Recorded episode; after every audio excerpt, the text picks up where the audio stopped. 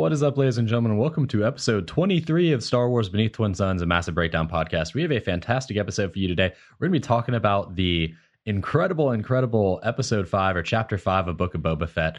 Uh, wow, just just a really, really tremendous episode. Uh, I've I watched this one. Uh, I watched this one the day it came out, and uh, and I think I was talking about this with you on Massive Breakdowns. But usually, I only do cardio one day a week at the gym, Mm-hmm. and it's the day that I'm watching the Book of Boba Fett. And I did cardio three days in a row at the gym, and I watched it again each of the three days. Yeah, it was it was really really fun, and I think it's uh, it certainly has highlighted how fun the Mandalorian episodes are. Um, and uh, you know we there's there's a lot of backstory already set up, and this episode kind of builds on that and sets up a new direction for Mandalorian, which I think is maybe why some people uh, had some issues with it. it. It's setting up Mando's uh, season three while tying him in to Boba Fett, and you know, kind of setting up that there will be some continued interaction with characters in the Star Wars universe, possibly across different shows. But I think uh, a lot of people who really loved The Mandalorian and just do not enjoy Boba Fett, for them, th- this seems to have been the worst of both worlds and that's really unfortunate because I think it was a great piece of Star Wars, and uh, I, I wish that wish that everyone could just sit back and enjoy it and not not get so worked up. Yeah, and we'll definitely touch on that. Let's go ahead and get the housekeeping, the minor housekeeping that we do on Beneath Twin Suns out of the way. As always, thank you to our patrons. Without our patrons, this podcast would not be possible.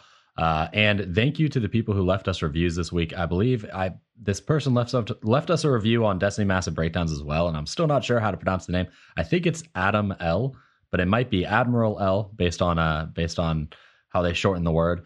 Uh, so either one, thank you very much for leaving us a review, Yes. guys. Please, if you want to support the show, uh, the best way to support- Beneath Twin Suns is to leave us a review on Apple Podcast or a rating on Spotify, uh, or just a rating on Apple Podcast. Either one helps us out a lot with discoverability.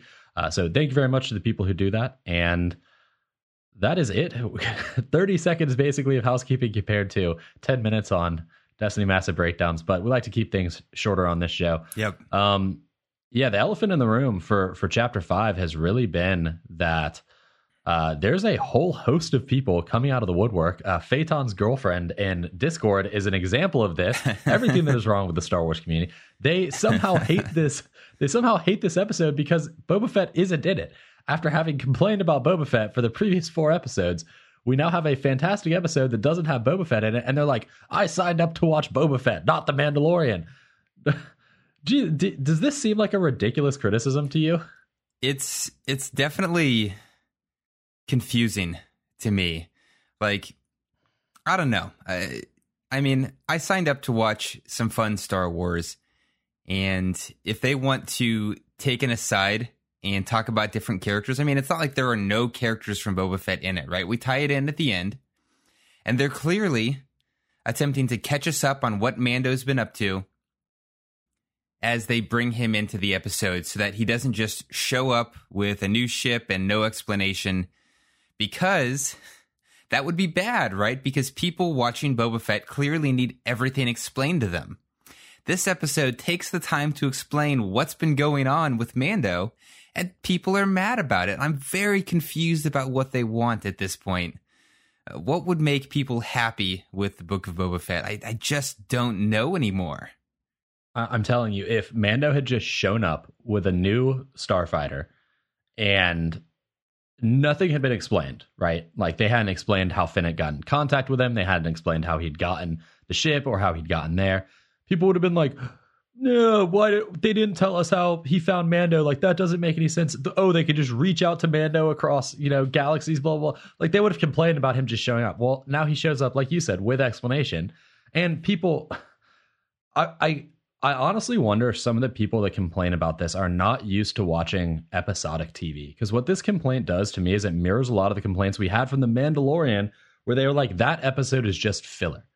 That episode is just filler. It doesn't progress the main storyline of the series, right? I heard a lot of criticism that this killed the momentum of Boba Fett building an army. And I was like, first of all, do you understand how time works? most of this took place concurrently with Boba Fett, like the Book of Boba Fett, right? Like the only part that takes place after episode four, Book of Boba Fett, was the part where Fennec comes to talk to him. Yeah. Everything else, the whole fight with the dark saber, him seeing the armor, everything else that happened took place in the past. It didn't take place after the end of episode four. So there hasn't been like a three month window where Boba says, We need to build an army. And then it follows Mandalorian for three months and then he still hasn't built an army. All that stuff took place at the same time. And part of me is like, do people not realize that that's how time works? That they could tell two stories that took place simultaneously? It, you know, uh, there was no text on screen, I suppose, that explained when things took Right. place, right? That's that's their bad. No, uh, yeah, you gotta you gotta use a little bit of a little bit of common sense here to to to kind of string things together. And the second criticism is like, people are like, oh, I signed up to watch Book of Boba Fett. I didn't want to see Mandalorian season three, episode one. Well, number one, Jon Favreau and the entire Lucasfilm group has basically outright said Book of Boba Fett is Mandalorian chapter 2.5. Like it literally serves as a bridge between season two of Mandalorian and season three of Mandalorian. That has been explicitly said by Jon Favreau. I I posted those quotes on Twitter if you'd like to read them, um, or I can repost them in the Discord. So that's number one. So you kind of did sign up to watch season three, episode one of The Mandalorian. Number two, I mean, shows sometimes focus on other characters. Like th- this happens all the time. Star Trek: The Next Generation did it with the episode Lower Decks. Clone Wars did it with Sunny Day in the Void and Clone Cadets and ARC Troopers.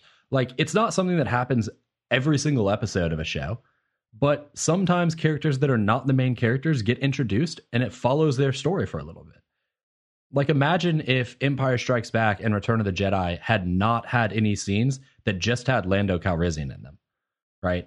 They had only been allowed to have scenes with Lando Calrissian when he was with one of the main characters. Yeah, Like that that would be ridiculous, wouldn't it? I, and and part of me wonders is like, did you not grow up on episodic t- episodic TV like TNG, like Clone Wars? Like, did you not grow up on this? All you have grown up on is being used to the condensed bingeable storylines that like Netflix puts out, where it's or like Game of Thrones or something. Even though Game of Thrones is probably a bad example because Game of Thrones had a hundred main characters and followed each of them individually yeah, but I, I feel like people have become obsessed with this idea that if it doesn't move the main storyline forward, it's a bad episode.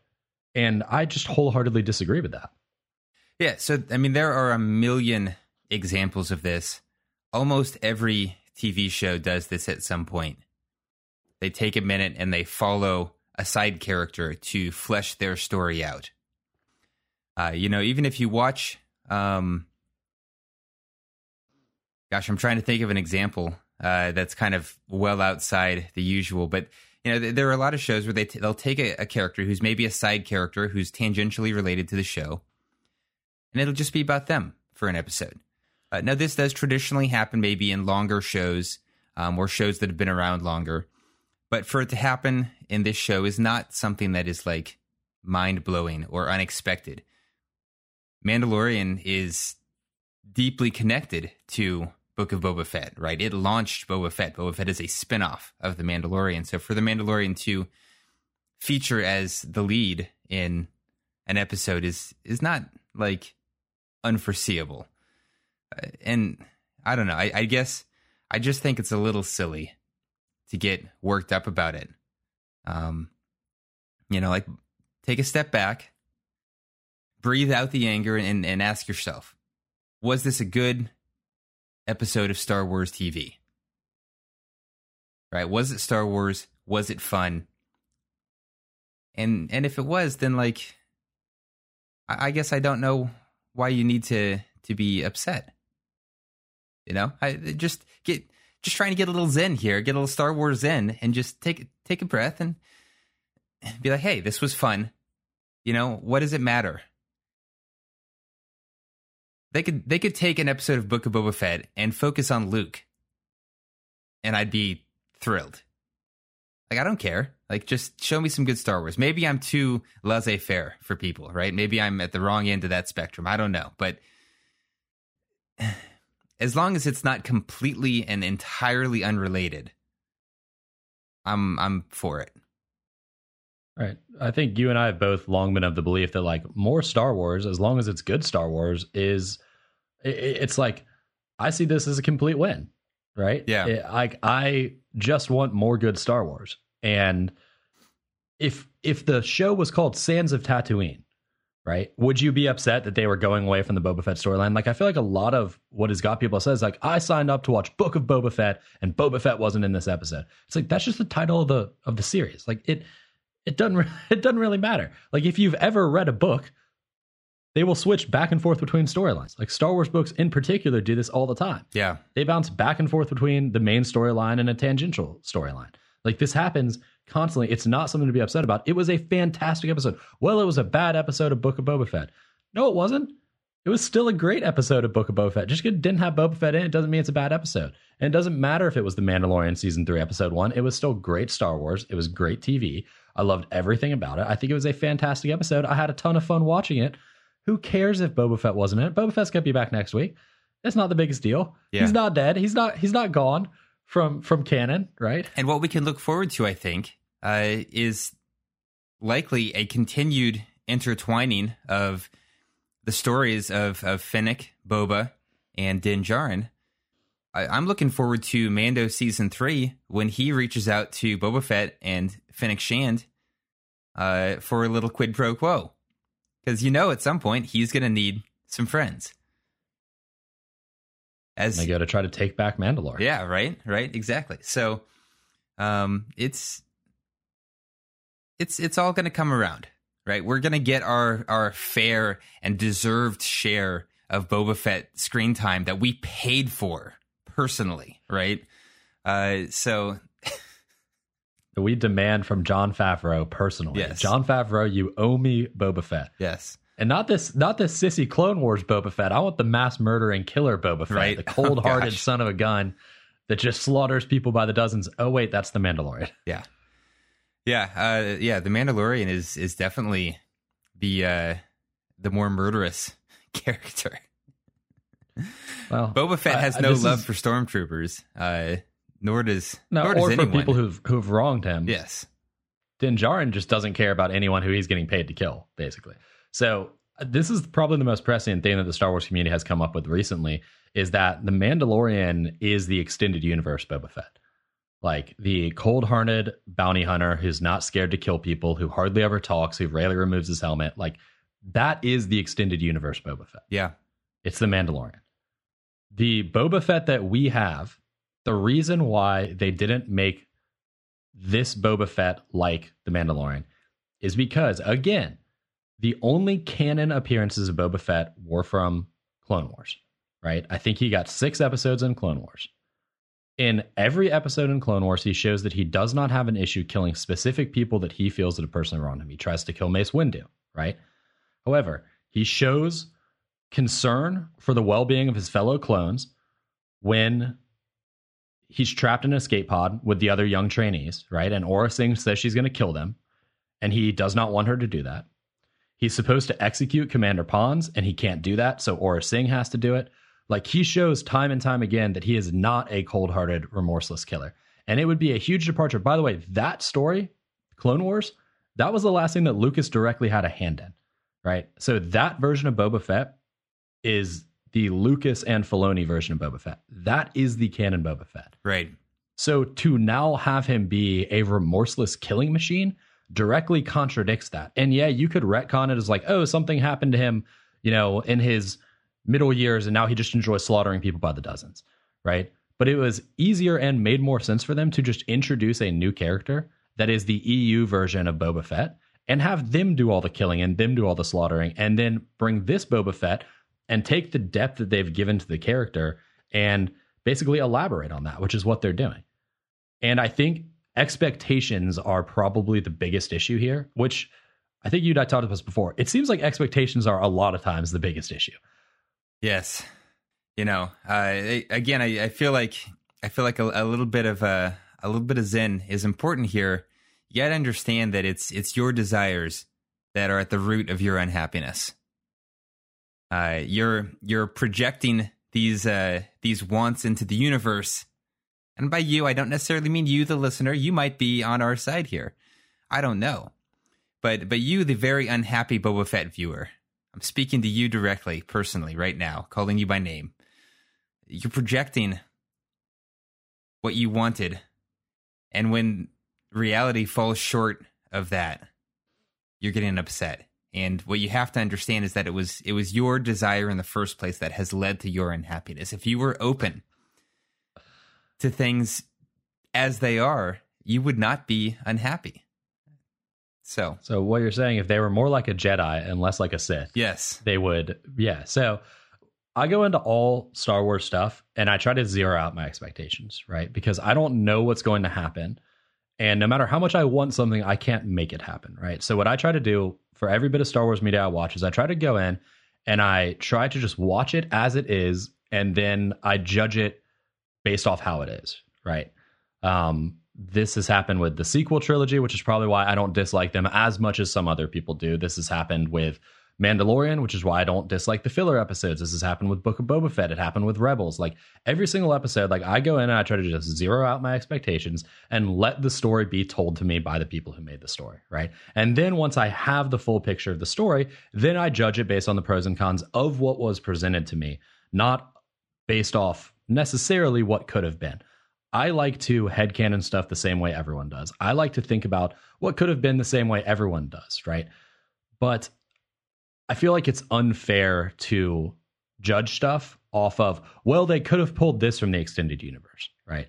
I still do it, especially with the sequel trilogy. Like it's hard. It's hard for me to not be like, damn, I really feel like they could have done something better than they did, right? And, and it's hard. But when we're looking at the actual media itself, I feel like it's still unfair. Um, and I know as fans, it's impossible when you're disappointed in something to not be like, well, if they had just used this character or if they had just used this storyline. But at the same time, like, especially on a first viewing, especially on a first viewing, like, why not just let them tell you the story they're trying to tell you and then, and then judge that instead? And the story that they're trying to tell us right now with Book of Boba Fett, I actually think is an intriguing one. And the interlude that we had with The Mandalorian, I thought was tons of fun. So, extended universe aside, I have very much enjoyed at least three out of the five episodes we've had so far. Yeah. I have slightly less enjoyed two out of the two out of the five, but at the same time, you know, we have two more episodes left. And I said this on Twitter, but I have very, very high hopes for the last two episodes based off what they've given us so far. Dangerous. I mean, Filoni co-wrote episode six, Yeah. so you know, and come on, guys, it's it's Jon Favreau, right? Like if you look at Jon Favreau's works, okay, Iron Man, the movie Elf, right? Chef. Jon Favreau is very, very talented. And I'm not saying he can't do anything wrong, but Jon Favreau is very talented. If there's ever been a writer that you should trust to do justice to Star Wars, besides Dave Filoni, who is an executive producer on this show, right? If there has ever been someone you should trust, it would be Jon Favreau. Yeah. Yeah, I do I do expect to have a very enjoyable episode, whatever story it tells. Uh, to look forward to next week. Boba Fett just gets shot in the first two minutes of the episode and dies, and and uh, that's why they introduced Mandalorian last episode. Calling it out. Also, not real spoilers because I just made that up. So if you're listening to this and you're like, "Oh my god, they just spoiled episode six, that's we just made that up. I promise you. This is episode five only. No spoilers for episode six. We haven't even watched it. That's right. That's right. We're waiting. You know, even though as as podcasters, of course, we get the the preview version. No, we Yeah. don't. No, we don't. Um, Jon Favreau called me up and told me exactly what was going to happen in episode six. But That jerk. all right, so episode five, yes, fantastic episode. Start start at the beginning, I suppose. I I think we have the, uh, to. with Din Djarin uh, strolling through, I guess a, a, a slaughterhouse is what it is. Yes, Uh, in the in the pursuit of a bounty Classic- named uh, classic gangster story opening here. You know, the the gangster in the slaughterhouse is like the most stereotypical crime lord that that you can have. I think it's in everything. But they And do it, plays again fantastic, here. It, it always it? plays It- well. Yeah, it's an easy way to make someone look creepy. By the way, this was this episode was directed by Bryce Dallas Howard, who you guys uh, may know from The Heiress. She directed The Heiress in season two of The Mandalorian, which is the fantastic, fantastic episode that introduces Bo Katan. She also, uh, if you know her as an actress, she is in the Jurassic World reboots. So if you know her from that, she's the daughter of Ron Howard. Uh, Ron Howard is the one who did Solo after the original two directors uh, took that movie in a very comedic path, and uh, Lucasfilm was not a fan of it, so they booted them out. Ron Howard came in, and in my opinion, really saved that film. I know some people don't like it a ton, but I thought Solo was really fantastic, and I'd be willing to bet that expectations were the root of a lot of people not liking Solo as well. But Yes. that's neither here nor there. So Bryce Dallas Howard, how'd you think she did on this episode, director wise? Uh, I thought she did a great job. Uh, I thought we got a lot of fantastic visuals, and uh, yeah, I mean that that's a lot of what I judge a director on is how they how they set the scenes up for us. You know, I know obviously they're giving some guidance to the actors as well, but I largely hold the actors accountable for the portrayals of the characters. And the director, I look a lot more at their their skill as a cinematographer and how they're setting the scene uh, and how the the themes are playing out in the visual space and the auditory space although to a lesser degree because my ears are just i mean we we know i'm not good at sound so we're going to leave that alone but uh, but the visuals were so much fun uh, we got we got a halo ring world which, Which was awesome. was by the way. so I love cool. that. yeah. Um yeah, that was that was amazing. And uh you know, yeah, we got we got the awesome the gangster scenes, the classic gangster scenes opening this up, the slaughterhouse. Uh we got the uh the gangster in the club. We got an elevator scene. That that was amazing. And I don't know about anyone else. I follow uh Ming Na Wen on Twitter and her Twitter account is occasionally hilarious. Um, she she gave the character a name. Uh, she so and so is a, a wealthy alien who, like most of us, is awkward in elevators. Yeah. Um, yeah, just just great, great, great opening. You know, we can talk about how she did uh, in, in the rest of the show as we go through it, but I really enjoyed uh, the opening scenes uh, and and what kind of sets up the tone of the episode here. Din Djarin trying to find his place again. I love seeing Din Djarin try to use the dark saber and be just totally untrained with swordsmanship, and uh, still shows it's a very powerful, very effective weapon because he's able to pretty much slaughter all the Klatooinians. Uh, but he also hurts himself in the process of doing it when he brushes the dark saber up against his leg. Pretty serious injury. People were laughing that like the most serious injury that we've seen Din Djarin get is uh, one he inflicted upon himself, basically. Um, so he goes into the slaughterhouse, kills all the Klatooinians, has a wonderful back and forth with uh, Kaba Baiz before killing him. Yeah, Uh, strolls out, drops it off. I, I really loved the scene of him walking into the club and seeing all the aliens at the table, and and them being like, "Oh, we have another job for you," and him literally just being like, "I don't care." Like, here's the head, drops it, like put that on ice, walks back out. The elevator scene is great. Every, everything about the opening is like perfect of what I want to see the Mandalorian doing. this was a great reset for his character. Right, we got to see a lot of different sides of his character in season two of The Mandalorian. And so what they're doing here, I think, is they're they're kind of taking a step and they're resetting and they're saying, yes, he cares about people. He has human connections. He is a whole person, but also he is a badass, ruthless killer who will do whatever it takes to accomplish his goals. And we want to reset that before we before we see more of him in the future. And that for me was uh, just really really great to have that kind of like back to episode 1 of the Mandalorian. He's still that person. He may have he may have grown and added some depth, but he hasn't stopped being the ruthless bounty hunter. And that's why I think I think what you said about him being the extended universe Boba Fett is such a great uh, a great way to think about it. Um, because I think that's totally accurate. You know, my memories of reading uh, Boba Fett books as a kid, uh, this this definitely plays much more closely, right? We get that that beautiful line. Uh, let's talk about our options. I can bring you in warm, or I can bring you in cold. There's only two options. Just chilling. Um, and yeah, the uh, the dark saber fight scene was great. The that opening because we get we get a few of them, I guess. I so I should I should clarify the opening scene of him attempting to use the dark saber when one of the Klatooinians bites his hand and makes him drop his blaster uh, was really good because it harkens back to Rebels, right? When Sabine is attempting to learn to wield the dark saber, and uh, she is very very frustrated because Jedi make it look so easy. And what we find is that lightsabers are not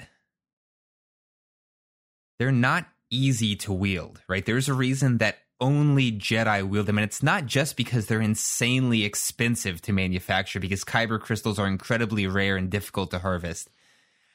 That's one reason, you know. Uh, but secondarily, like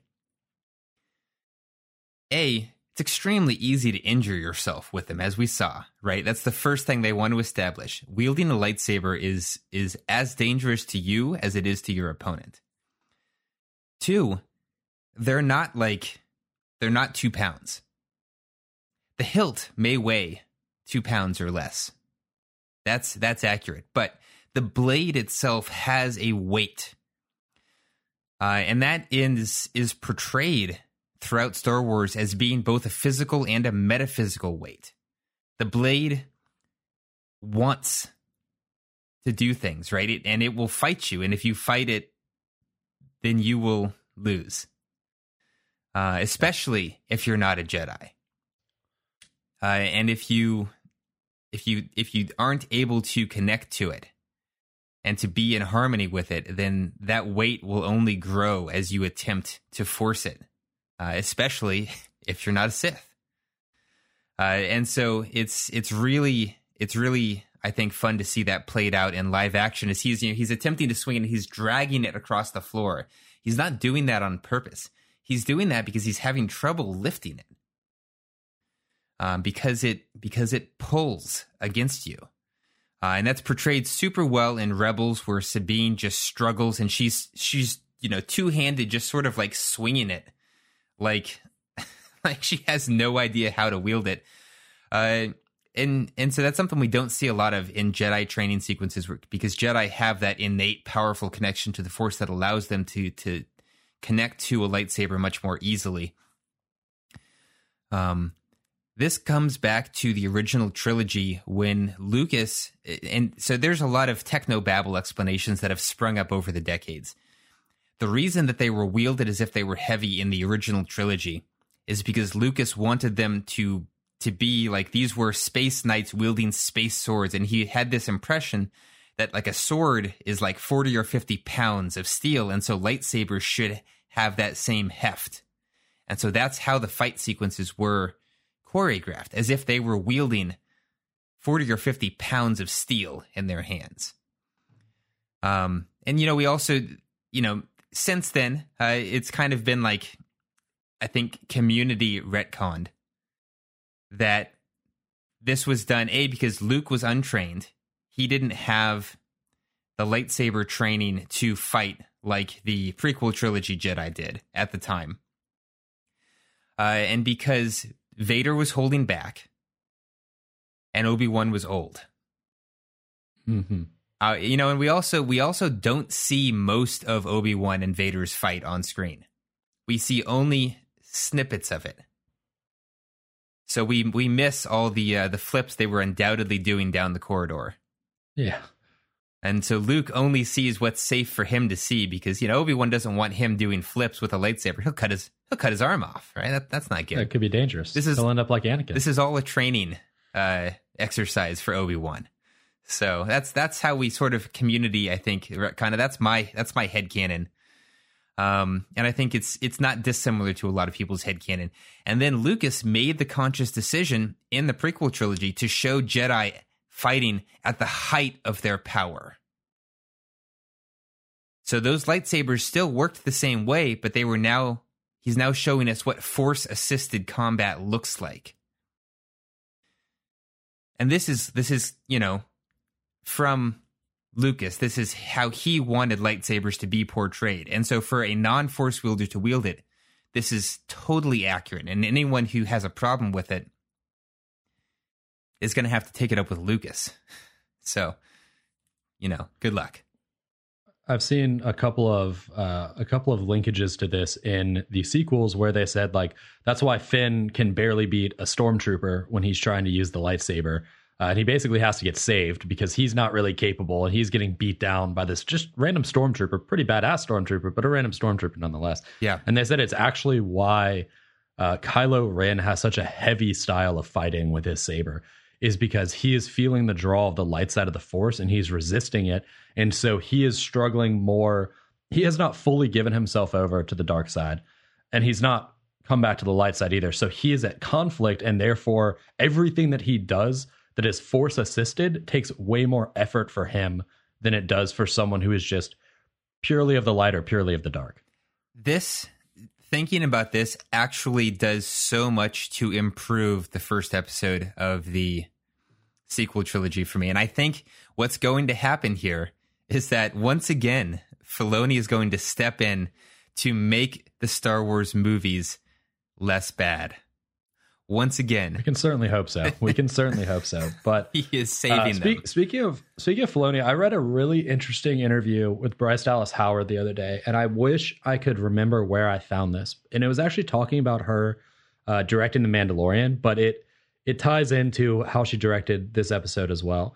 And what she said is that her job as a director coming on the set is not to implement her vision. She's like, I've watched Star Wars, I've watched Clone Wars but she's like, I don't know nearly as much as Filoni and Favreau do. And they're so in tune that they have a very specific vision and they outline the vision for me. And she said, My job as a director is to make that vision come to life on the screen, not to necessarily implement her own ideas about how characters should be or how things should be. Now, obviously, she shoots it the way she wants because she's the director, but the actual characterization and vision is comes from Filoni and, and Lucas. And she showed a picture of a series of notes that Filoni had given her yes. Uh, on how Mandalorian culture works. And it's like a full page with like diagrams on it of notes that Filoni had given her, like, this is how Mandalorians work. And she was showing that, being like, this is what they give me. And then I go out there and I basically put it on the screen. And that's that's really, really fascinating to me because that's a lot of what the directors for the original trilogy of Star Wars movies did as well. Like Irvin Kershner and stuff like that. Like those guys didn't really know Star Wars, but Lucas asked them to come in and head these movies up as directors, and they did. But their job was to put Lucas's vision on screen, right? And Filoni and Favreau have kind of taken over that mantle, and I love that they did that. And I love that Bryce Dallas Howard understands and accepts that, and in fact is enthusiastic about it, because you know, we can all we can all ask ourselves, despite literally saying earlier in the episode that we shouldn't do this, what would have been like if Favreau and Filoni were in charge of the sequels? Do you think we would have gotten the same sequels that we got? I don't think we would. Not have. even close. I don't think we would have. Right. I think we would have gotten some very different stories. Now, again, can't judge the sequels on what could have been because that's unfair. But we can judge the sequels as they are, and they're still not particularly tremendous. You know, I enjoy Star Wars. I rewatched them again recently. They're not the ho- most horrible things ever, but I love that Bryce Dallas Howard outwardly expressed that that she was like, "Look, this is just kind of how it is." They know a ton about Star Wars. They're so in tune. Even Favreau has said that whenever he has an idea, he bounces it off Filoni first because Filoni would be like, "No, no, no, you can't do that. Here's the reasons why." Or, "Oh yeah, that's a good idea. Here's how we can link it to other media, like the dark saber training, like the dark saber fight." If you haven't watched Rebels, and I don't know how you could listen to the show and have not watched Rebels because it is so good Trials of the Dark Saber. I didn't appreciate it as much on the first watch through, but the second time I rewatched Rebels, it immediately became one of my favorite episodes. Not in the least because the scene with Kanan and Sabine, where they're actually training, and Kanan finally draws out of Sabine what it is that's holding her back, is the voice acting is impeccable. The the shot is incredible. Everything about that scene is phenomenal. It's some of the most emotional storytelling that I think you can ever see in Star Wars when it's just two people training together. Like it really is fantastic. But everything that you said about the dark saber being heavy, she visualizes or she she vocalizes that. She literally says, "Oh, it's heavier than I expected." Kanan literally says, "You're fighting against the blade." The blade is energy. The force throws flows through it. You have to allow your thoughts to be directed by the blade. You have to give yourself into it.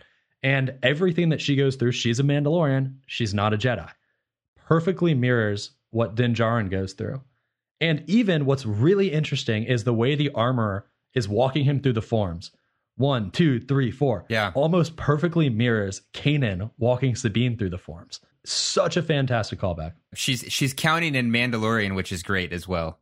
She's counting she's counting one, two, three, four in Mandalorian. So that's I didn't quite know what she was saying the first time through. I had to look it up, but that's I think it's fantastic. It is such a cool throwback. It is such a cool scene, and it explains so much about these weapons, about how they're used, about how they're forged. Because in that episode as well, uh, we get an explanation of Tar Vizsla and how he became, you know, how he forged the sword and how they use it to unite the people and everything. You got to watch it because it, this is a, there's a direct link from that episode to this episode, and it's a very strong link, and it explains so much. And if you haven't seen it, then you're kind of wondering like, oh, why is it so heavy? The armor kind of explains it but not quite as well as Kanan, an actual Jedi, does. And the thing is, Sabine has a little bit easier time than Din Djarin does because she's already been training with the Jedi for a long time. Actual Jedi, meaning Ezra and Kanan. Right. Uh, Din Djarin has given a baby Jedi away to another Jedi, and that's the only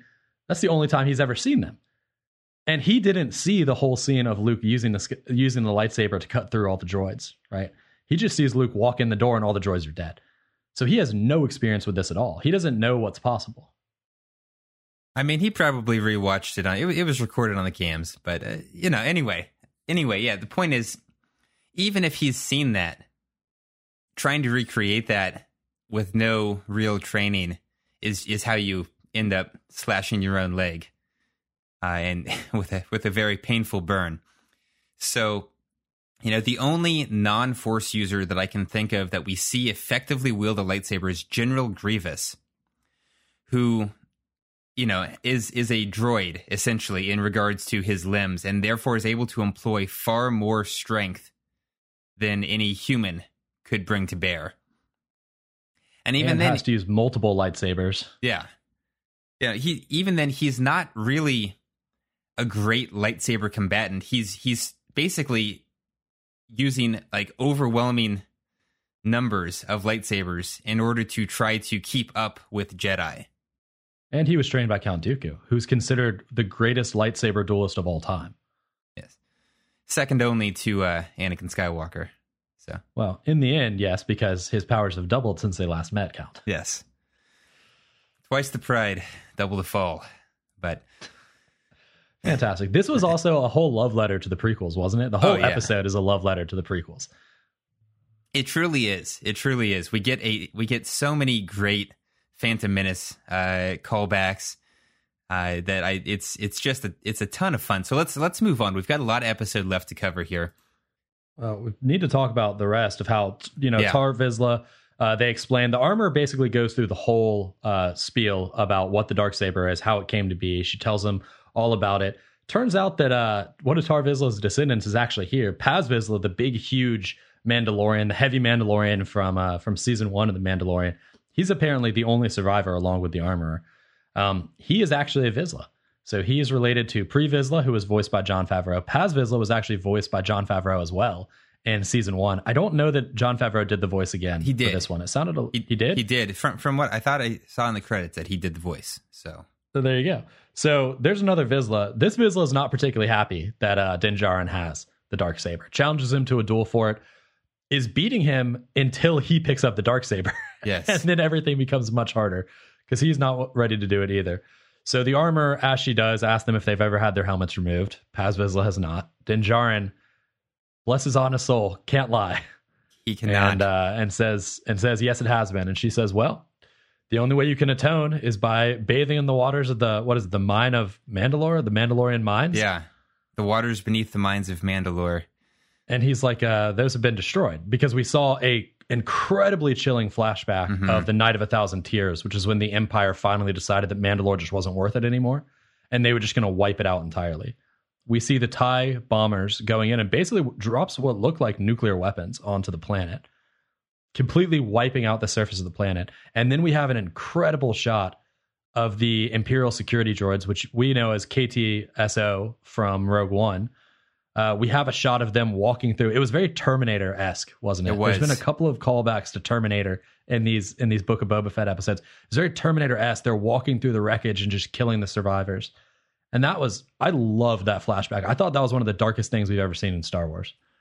It was, yeah. And I, I am very excited to see more Mandalorian focused storylines in Star Wars media going forward because I think they're one of the most interesting cultures that has been set up, but but there's been a lot there's a lot that is open to be covered.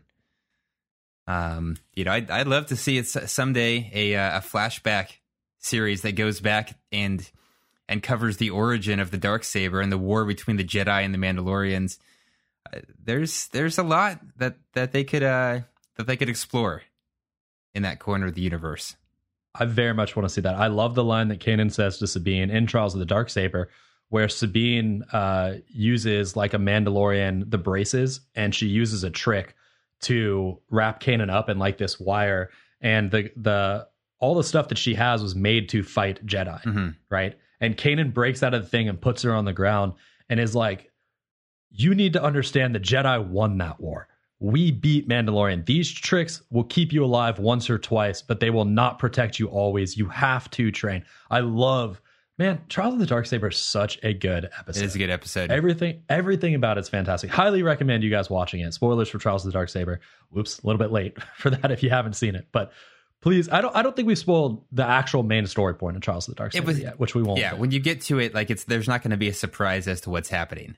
The, the previous episode tells you what they're doing, so there's no spoilers. So the armor as a the armor as a character is basically a stand-in for Kanan for Din Djarin. He ex, or she explains the history of the dark saber. She explains what happened to the Mandalorian people. She she basically blames it on Bo-Katan, uh, saying yeah, that Bo-Katan didn't win the dark saber; she was given it. She calls her a cautionary tale, which I yeah. think for a Mandalorian is like possibly a a a dire like duel to the death worthy insult. So you had an interesting theory that you'd been reading up on about who the armorer might possibly be if it's not a unique character. Yeah, so in this uh you know, I guess I don't know who originated this, but it was it was revived on Reddit. Uh there was a, a redditor Golbolko uh who had who had I guess brought this up at some point uh last year and it's kind of it's kind of gained a little bit of traction again recently. So in the Clone Wars, uh, as a, a, member of Death Watch who who serves under Darth Maul when he takes Mandalore, uh, there is a Mandalorian super commando named Rook Kast, and she was the second of uh, was Gar Saxon. I believe it was Gar Saxon. Now I'm drawing a blank. Yeah, she was second in command to Gar Saxon. Yeah, so she's second in command to Gar Saxon. He served under, uh, he he worked with, um, Darth Maul, and uh, Darth Maul uh, ultimately claims the uh, the dark saber by right of combat, and uh, so the uh, the Death Watch uh, serves him and uh, help him in his uh, his bringing of the criminal underworld to heel, and uh, help him to essentially kind of become the power behind the throne on Mandalore, uh, or essentially the throne itself. And you know, he's just not the face because, let's face it, he's Darth Maul. Um, but uh, for all intents and purposes, he's ruling the planet she uh, she at various points uh, confronts Ahsoka Tano and uh, just uh, is engaged in all kinds of uh, battles, uh, ultimately culminating in the siege of Mandalore, at the end of which she is captured, and we don't hear from her again. Um, but she, you know, at, at Rook Kast knows a great deal about the dark saber, has a deep respect for the rights of combat to claim uh, leadership on Mandalore um, because she remained loyal to Darth Maul through everything. Despite him not being a Mandalorian, despite everything else, she remained loyal to him to the bitter end. So she was a devoted, uh, traditional Mandalorian warrior. Uh, highly skilled. She survived engagements with clone troopers and Jedi uh, and other Mandalorians uh, repeatedly. Uh, let's see what else. Um, I, I, don't know if there's. It's it's a lot of circumstantial stuff. Uh, so the horned helmet is considered to be a potential tie. Uh, we know Gar Saxon had a horned helmet, although the design was rather different than the one that she, that the armorer wears. Um, and it's considered a possible tribute to Darth Maul, who, uh, of course, uh, is a horned a horned being. So there's there's a bunch of kind of circumstantial evidence, and uh, given her knowledge of Mandalorian culture, her disdain for Bo-Katan, her uh, you know the the way that she revered traditional Mandalorian culture and the rites of combat. It it's it's circumstantial, but we know that Filoni likes to bring characters back. He likes to tie things back. If it was going to be somebody, Rook Kast is a believable choice. Yeah. It's a stretch, but it's believable. Yeah. I mean, I said that when you were telling me the theory earlier. I was like, uh, maybe, maybe. Out of all the people it could be, she's definitely one of them. It's more believable than than it being Sabine. Oh, it's definitely so, not Sabine. Yeah. There, there's, there's no not enough explosions for it to, or paint for it to be Sabine. No, so. Sabine's not that calm, and Sabine doesn't revere Mandalorian culture that way. So that's true. All all true. So, uh, so yeah. So Rook Kast. Um, go. You know, you'll you'll have to to watch or rewatch the Clone Wars if you want to get a sense for who Rook Kast is and if you think that she's believable as the armorer all these years later. And the armorer uh, also tells Din Djarin that his uh, his Beskar spear is something that should be destroyed. Yeah, she's like, uh, this was made basically to pierce Beskar armor. Um, we make armor out of Beskar. We don't generally tend to make weapons out of it, despite the fact that she contradicts herself because she did make whistling birds out of Beskar. But I assume that whistling birds are not made to kill other Mandalorians. Know. Whereas the Beskar spear, I think, was pretty much the way it's being used and the way it's insinuated is pretty much designed to kill Mandalorians. Yeah, she's also got a uh, a Beskar hammer, as we see her blocking the dark saber with it. But that's a tool; it's not a weapon, unless she happens to need to use it as a weapon. So that the armor is definitely one of those cult leaders uh, where the rules apply to her followers a little more than they apply to her. Um. Well, regardless, Din Djarin doesn't seem to mind. He's got the dark saber anyways. So he yeah he uh, gives her the spear to melt down. She melts the spear down, and I believe she makes a little suit of chainmail for for little Grogu. He says uh, he says I want some armor for one specific foundling. Yes, and uh, and she ties it up in a nice little Grogu shaped package. And uh, and Din Djarin says that he's he's gonna go off and gonna go off and give it to Grogu. Yeah, we don't we don't know for sure what it is.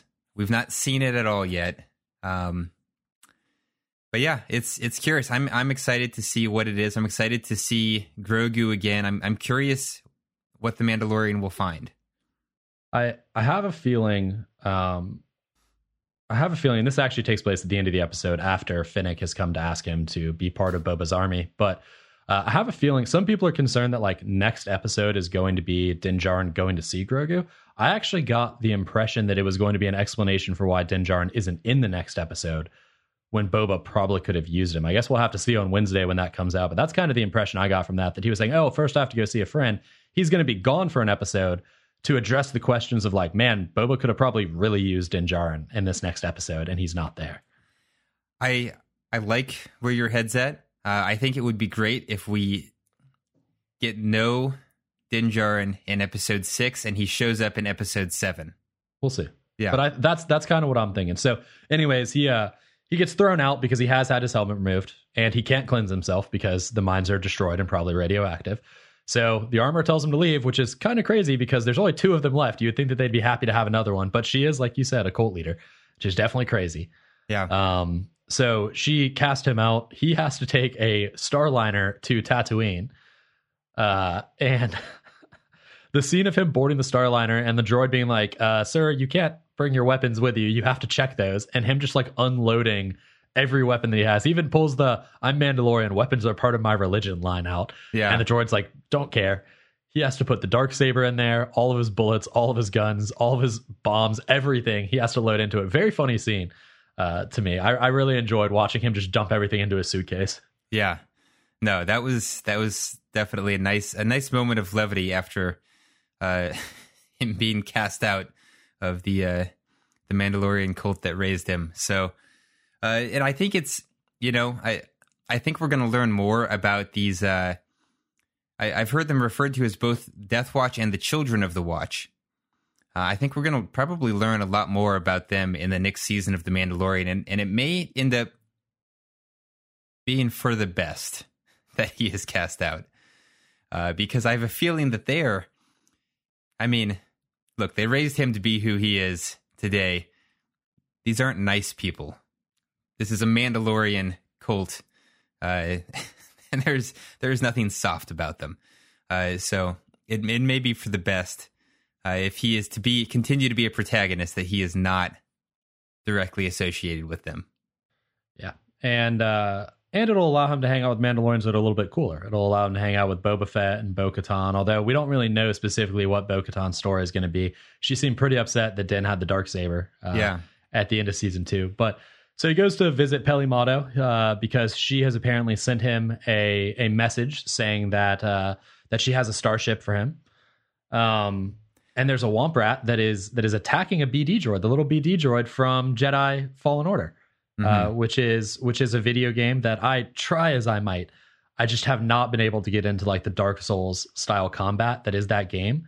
Uh, so I just resigned myself to basically reading the summary of the story online, and actually a really fantastic story. Absolutely a great addition to current canon. Uh, Cal Kestis is the Jedi main character, and that his droid is a little BD unit. Um, and I think this is the first time on screen we've seen the BD unit. So it's nice that they pulled some pulled some references from that game, which I think the game is pretty universally loved, especially among people who like Dark Souls style combat. But as a shooter player myself, it was kind of difficult to get into. Yeah, I've always felt the same way about the uh, the Dark Souls games, uh, and so I did not did not even attempt Fallen Order. I said that that one's not for me. Um, but yeah, so uh, so he walks in, shoots the the Womp Rat right as it is attempting to kill Peli Motto, and she, speaking for the audience, what an entrance! Uh, yeah. yeah. So he he arrives at at the speed of plot as he does. Part of me wonders if Peli Motto. So if you if you guys have ever watched Scrubs, you'll know that there's like the janitor character, hmm and in the in the script, they would not write lines for the janitor. They would just be like whatever the janitor says. So it would be like the script would be like you know Zach Braff says this, the girl says this, the other character you know Turk says this, and then the janitor's thing would be whatever the janitor says, and then he would just improv like all of his lines because he would just like make up r- random bull stuff, bull crap. Sometimes I feel like that's what she does in this. Like she just like says things, and I'm like, I, I was like, I find that hard to believe that that was written in the script. Like, like the, her talking about dating uh, a Jawa and stuff. I'm like, I it, to me it just seems like she just like improvs this stuff, and especially like the way the Mandalorian looks at her when that stuff is happening. It's like it's just very funny to me. She's a great character. I feel like she's a really fun addition to the universe. She is. She is. And actually that would be entirely believable because he when he says that you know she'd sent him a message, she literally looks like she has no idea what he's talking about. Like as if she has not heard his lines before. Like she she's either just that good at controlling her facial expressions or she literally didn't know what his line was. And then she's like, "Oh yeah, the message uh, that I sent you. That's what I do. I find ships. You have money." Yeah. Yeah, like that that definitely felt improv. Not in a bad way, but just like in a like she is actually that scatterbrained like that she might she might literally have done this and then completely forgotten about it. I did see a weird theory that she actually didn't send him a message. That uh, someone else sent him a message to like lure him there. But I'm not entirely sure that that really makes sense, right? Because like if it was Fennec or something, if Fennec knew how to get a hold of him, she could have just reached out to him and like, "Hey, we need your help," and I'm sure he would have showed up. So I don't know that that's. I feel like that's inventing a conspiracy where there doesn't need to be one. I think Right. she's just scatterbrained as heck and and forgets that she does her own things. Yeah. Uh, yeah, I think that's adding layers of conspiracy that would achieve nothing. so Very little. yeah, So, anyways, the ship that she has for him is incredible. It's an old N1 Starfighter, which you guys will obviously know from the Phantom Menace. The probably, in my opinion at least, the most beautiful Starfighter design that we've ever seen. Uh, George Lucas's stated edict when they designed these ships was that he wanted something that was like excessive.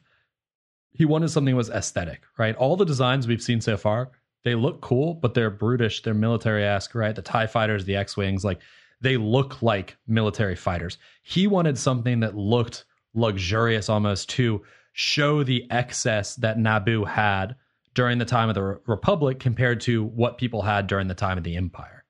So that's why the N1 Starfighter is so clean and shiny and, you know, extended, like dragged out, is a lot of it was done more for appearances to make it look nicer and to differentiate it from the stuff that followed canonically uh, or chronologically in the Empire era. yeah, and they are they are pretty. They definitely look. I mean, they they do not match the X-wing aesthetic at all, right? It is it is two clearly different eras. Uh, side by side when we when we see them side by side later. Um, so yeah, we get we get a brief montage of them building the N1. We get the uh, the Jawas coming in, and the best interaction uh, regarding the Jawas when Pelimon is explaining how she got these parts. I just tell the Jawas what I want, and they find them. They they find them where? I don't know. Look, I don't ask questions. Yeah. I loved everything about this shipbuilding scene. I loved the interactions with the Jawas. I loved how much Trekno babble they basically put into this. Yeah, Like they're just saying words, and those words don't really actually mean anything. Like for the most part, they're just like made up parts and made up technology. Uh, but the way they carry the conversation back and forth, like, did that not very much remind you of like Star Trek: The Next Generation? it was it was super just saying, Star like- Trek. Yeah, Yeah. Oh, like the the core reactor and the dilithium crystals and like you know, it's just it's Treknobabble. They they just say some technology stuff in a way and like it. You know, it, it it I loved it. I loved every single bit of the entire scene where they're building the ship. I was actually surprised that that Peli didn't tell him that she was just going to reverse the polarity on something. Right. Yeah, I was expecting them to say something about that or say something about a dilithium crystal at some point just for a throwback, but Yeah. Uh, so the we do get uh, the metal bar that the pair of Jawas bring toward the starfighter is actually a duplicate of the one that Han Solo uses to try and slow the walls of the Death Star's trash compactor. Uh, which you know, if you think back, just the Death Star having a trash compactor was a great like touch in that movie. It was just like, yeah, like they got to have uh, some place to throw stuff away. And why would they not have a, a trash compactor? fits the story Yeah. and it fits the science, so it's perfect. Yeah. the perfect marriage. Uh, they they finally finish building after he after he has the uh, he has the Jawas go and get him some more stuff, and he's he's concerned about where they got it. And she's like, "Do you really want to know?" And he's like, "Yeah, I do." Which I also liked that. You know, normally in stories like this, they just like hand wave away, like, "Oh, you don't want to know," and that's basically telling the audience like, "We don't feel like coming up with, we don't feel like coming up with uh with where we got this from." But he cuts through that. He's like, "No, I really do want to know," and they they lead they bring the Pike Syndicate into it. Um, and this is another connection to the Boba Fett story itself. But they say they cut it off of a Pike Spice Runner. And she says, Man, it's been so shitty since the Pikes got here. It has totally ruined everything. The authorities are scared of them. No one wants to cross them. The Pikes are messing everything up. That's the first connection to the Boba Fett story, where we know that the Pikes are are more than just a problem for Boba Fett. They're a problem for all the people. So I appreciated that. But then they eventually go to the test flight, and I think the test flight may be one of my favorite scenes. The entire test flight may be one of my favorite things in all of Star Wars TV so far. It was really good. It was really good, and it was it was just such a huge, loving tribute to uh, the pod racing from the Phantom Menace as well. They um he flies through Beggar's Canyon first off, which Beggar's Canyon you guys will remember is from the podrace scene in the Phantom Menace. Yes, Uh, and if you look at the comparisons between the two, they really did a great job of reproducing. You know the little ramp that Anakin goes off of in his on accident, and he shatters the "do not enter" wooden posts that are across it. That's still there, but the post still shattered. Uh, all the little huts that are built into the walls are still there.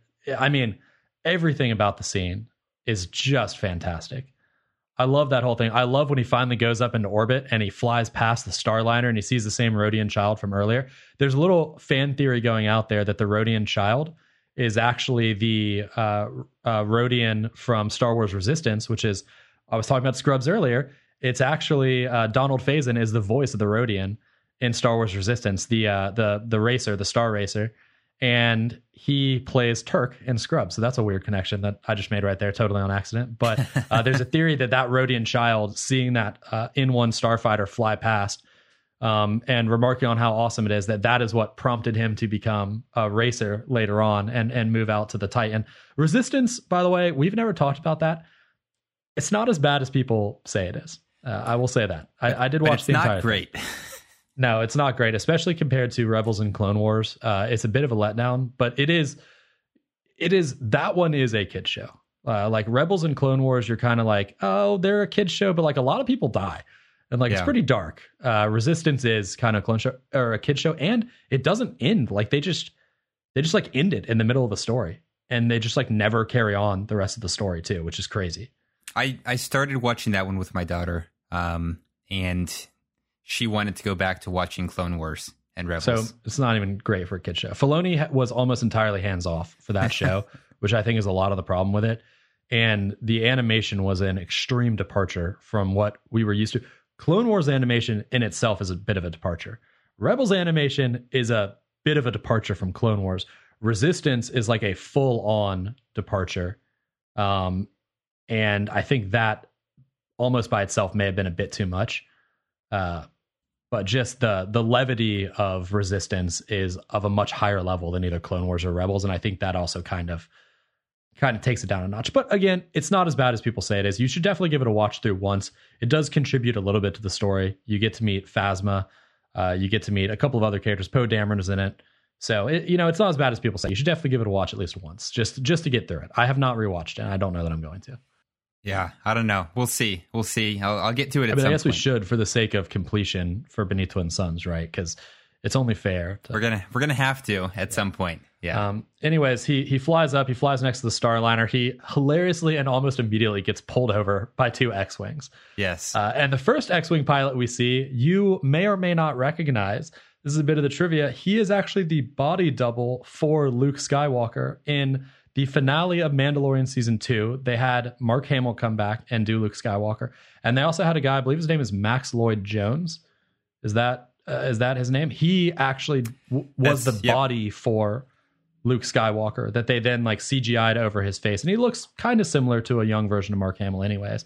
Uh, so they actually gave him the role as the X-wing pilot. He's the younger of the two, and uh, It's Lieutenant Reed. yeah, and he's he's given Din Djarin a ton of a ton of issues about flying too close to a starliner and uh, flying too fast and doing all these things. Flying without a beacon. Come on, Eh. man. And then we have a familiar voice come over the radio. Captain Teva, the the X-wing pilot that we are perhaps most familiar with, who is hilariously somehow always around. And he recognizes Din Djarin's voice and he's like, "Say, buddy, uh voice sounds mighty familiar. Did you used to fly a Razor Crest?" And I love the scene where Din Djarin like looks over at him and he's got the Mandalorian helmet on, and you know Captain Teva is just looking at him, and he sees him. I loved everything about that scene. It, it, it made me crack up so hard. But he's like, "Nope, I think you have the wrong guy." And Captain Teva's like, uh, "I don't think so. We should talk. Yeah. Can you answer some questions?" And then he presses the sublight engines and just shoots out of there. Yes, yeah. So those those speed mods uh, pay off. Um, we definitely get some, you know, a, a good idea of the uh, the the ridiculous level of speed that they have packed into this N1. Because Lieutenant Reed, the younger pilot, is asks, "How did he jump to How did he jump to light speed? He didn't power up his hyperspace engines." And uh, Tevis replies, uh, "Those are his sublights." And then he's like, uh, "Should we should we report this?" And Teva's like, "Do you really want to be filing paperwork all day?" And uh, Cap or was it Reed is like, "Nope." And he was like, "Great," and just move on with it. But I really, it was it, that whole scene is just tremendous. I love, you know, I love everything about flying. Anytime there's anything about flying in Star Wars, it's like immediately elevated in my eyes. Um, but this scene in particular, there's a shot where they have one X-wing on either side of the N1 starfighter and the N1 starfighter in the center. That may be one of my favorite shots from all of Star Wars. It's just such a beautiful juxtaposition that we haven't seen before of the original trilogy and the prequel trilogy sitting right next to each other, and I love that shot so incredibly much. Yeah, it was good. It was a good shot. It really did highlight the uh, the shifting of the eras and um, the the kind of the design aesthetics of uh, of the two trilogies. And I mean, I don't know. I never get tired of seeing X wings in space. Uh, but this, I think, this is the best I've felt about the N ones in space. You know, I, I kind of hadn't thought about them in a long time. This was a, this was a nice surprise for them to bring it back, and it was such a great scene. Uh, it, it was nice to know that Dan enjoyed it as much as we did. He lands back at the uh, the spaceport and he tells Peli Motto that it was Wizard, which is yet another Phantom Menace callback. Uh, Kitster, one of one of uh, young Anakin's friends, tells Annie that the pod racer looks so wizard. Uh, so bringing it back, bringing back yeah, Wizard. He's he's he's reclaiming it. So, yeah, uh, it was the scene really was Wizard. It was great. It was great. And then he lands, and uh, and Peli says, "Hey, by the way, a friend of yours came by. Told her I didn't know where you were. I turned on the security systems for the hangar." And he says, "Oh, did did she tell you her name?" And then Fennec answers and is like, "It's me." Jumps down. Peli gets pissed at her droids. Is like, "What? I told you to turn the security system on." And uh, and leaves to walk around. And Fennec basically says, "Hey, man, we could use your help. This is the part that takes place at the end. So you know, the test flight and this are the only parts that take place at the end."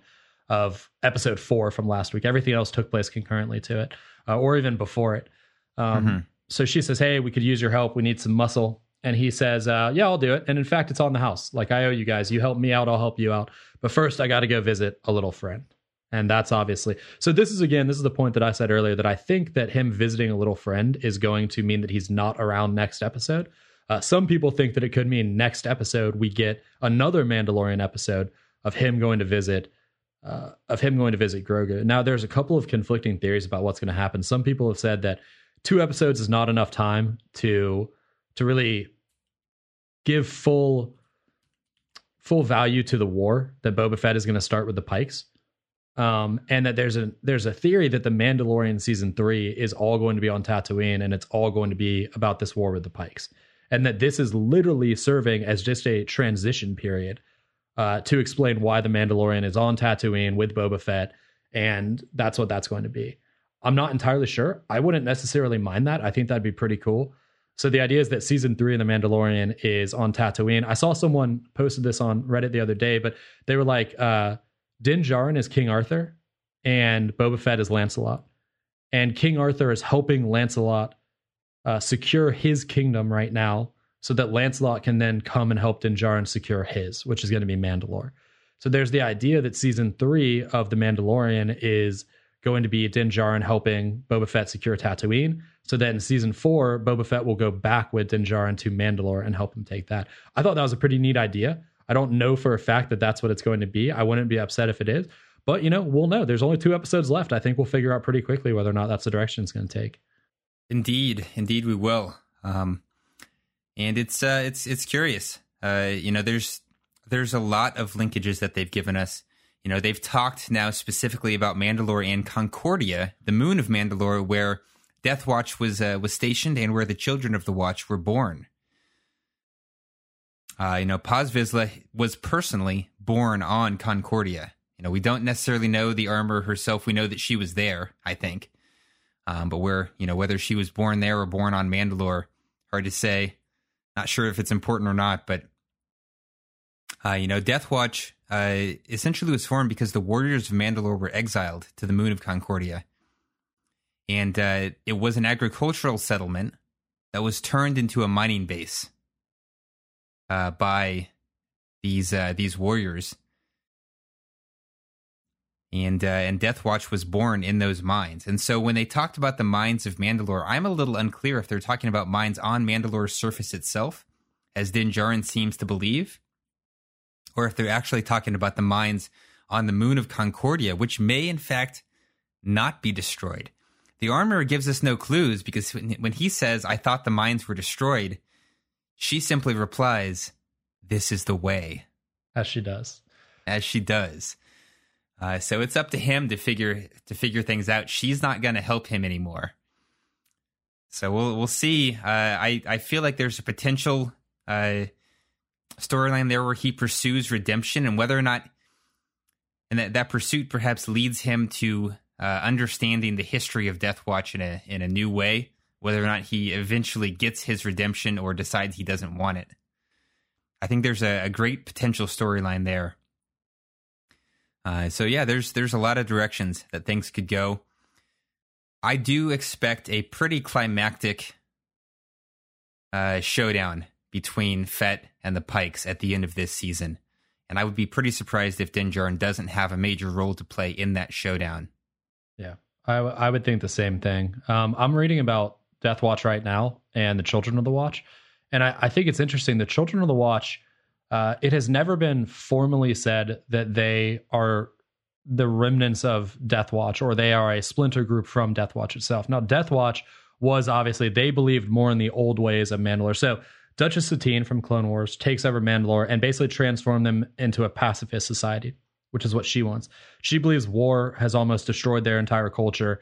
Like they need to become pacifists in order to survive. Death Watch believes that war is part of Mandalorian culture and goes in the other direction. Um, Children of the Watch has never been formally said, although they were both on Concordia, which is where Death Watch was sequestered. They've never formally said that Children of the Watch is a descendant of Death Watch. However, the French version of The Mandalorian, they're not called Children of the Watch. They are actually called the heirs of the Death Watch, which is interesting. So when she's talking about Bo Katan, Bo Katan was part of Death Watch along with Pre Vizsla. Uh, she was the sister to Duchess Satine. Indeed. And she splintered away from her. So this is an this is an interesting thing. Death Watch were considered extremist. The Children of the Watch seem to be the most extreme of the extremist. Yeah, when a former Death Watch member calls you a cultist, yeah, you know you're out there. You might be a little out there. but as far as we know, Death Watch is uh, when when Maul takes over. Death Watch basically splits into two groups, and Bo Katan takes one group, and I, I don't believe they call themselves Death Watch anymore. And the other group basically becomes Maul's uh, Maul's Mandalorians, the puppet government uh, run by uh, Governor Almec and mm-hmm. the red suited Mandalorians. And then those Mandalorians end up becoming the Imperial Super Commandos, which are under the control of the Empire, right? And that's when we get Gar Saxon and Tiber Saxon and everything like that. Although we never see Rook Kast featured as an Imperial Super Commando, which is which is a notable exception because she did play a uh, key role uh, under Maul. And so, what that implies to me is that she uh, may that, that just that that leads lends more credence to her as the leader of this extreme orthodox cult of Mandalorians. That's I'm just throwing that that theory back out there because I like it. It's oh, fun. It's possible. It's totally possible. She she vanishes from the storyline. And mysteriously, years later, the children of the Watch are discovered. I don't know. I don't know. If if it ends up being the case, then I will give full credit to you and the person on Reddit for coming up with this idea. Yes. But uh all right guys, uh we have to rate the episode. So I think this is the best episode of the season. I think it's close between this and maybe episode 4 in terms of how much I enjoyed it, but the constant throwbacks to the prequels and a lot of the references to me elevate this one a little higher. I think this is a 9.5. I can't give it a 10 in good conscience because to me, a 10 uh, would mean it was like a masterpiece of storytelling, um, which it's not really. The story is mostly just like background stuff. It's not ch- changing anything in terms of Star Wars. You know, the previous 10s that we've given to stuff, Trials of the Darksaber, uh, Twilight of the Apprentice, Jedi Night. I mean, what what else? Uh, Siege of Mandalore. Like those are tens. Uh, those are some of the best stories ever told in Star Wars. I don't feel that this is one of the best stories ever told in Star Wars. I just think it's one of the most enjoyable episodes I've ever watched. So I think nine point five is fair. Yeah, uh, you know, and for that for that reason, because this is essentially some people would almost call this episode a filler episode. What this is is an expository episode. This is giving us background info, setting up future events. It's not a turning point. Um, like you said, it doesn't it doesn't dramatically change things one way or the other. I mean, it it, it does for the Mandalorian. He's been cast out, um, but that's clearly not the climax of the episode. I don't think. It, I'm not sure this episode really has a true story beat climax where things reach ahead and then descend. Um, I guess if they do, it's him being cast out. But yeah, it's it's hard for me to say that this is as impactful. That feels more like something that's setting up future events than it did a true turning point in uh in the universe. So I I gotta I'm torn between a nine and a nine point five. Well, I mean, we gave what did we give? We gave last. I'll give it a nine point five. Yeah, I was to say we gave last episode a nine, which was a really good episode, and we gave episode two a It nine, was. which was a really good episode. I think this was better than those two, but I don't think it was as good as the rescue, which we gave a ten. So I think it firmly resides in the nine point five region. All right, I'll agree, and uh, and we'll call it there, and we'll and we'll see how things play out with uh, the next two episodes of Book of Boba Fett. We very excited, but uh, we will see you next week with chapter six, whatever that may bring, All right, may the force be with you. and also with you.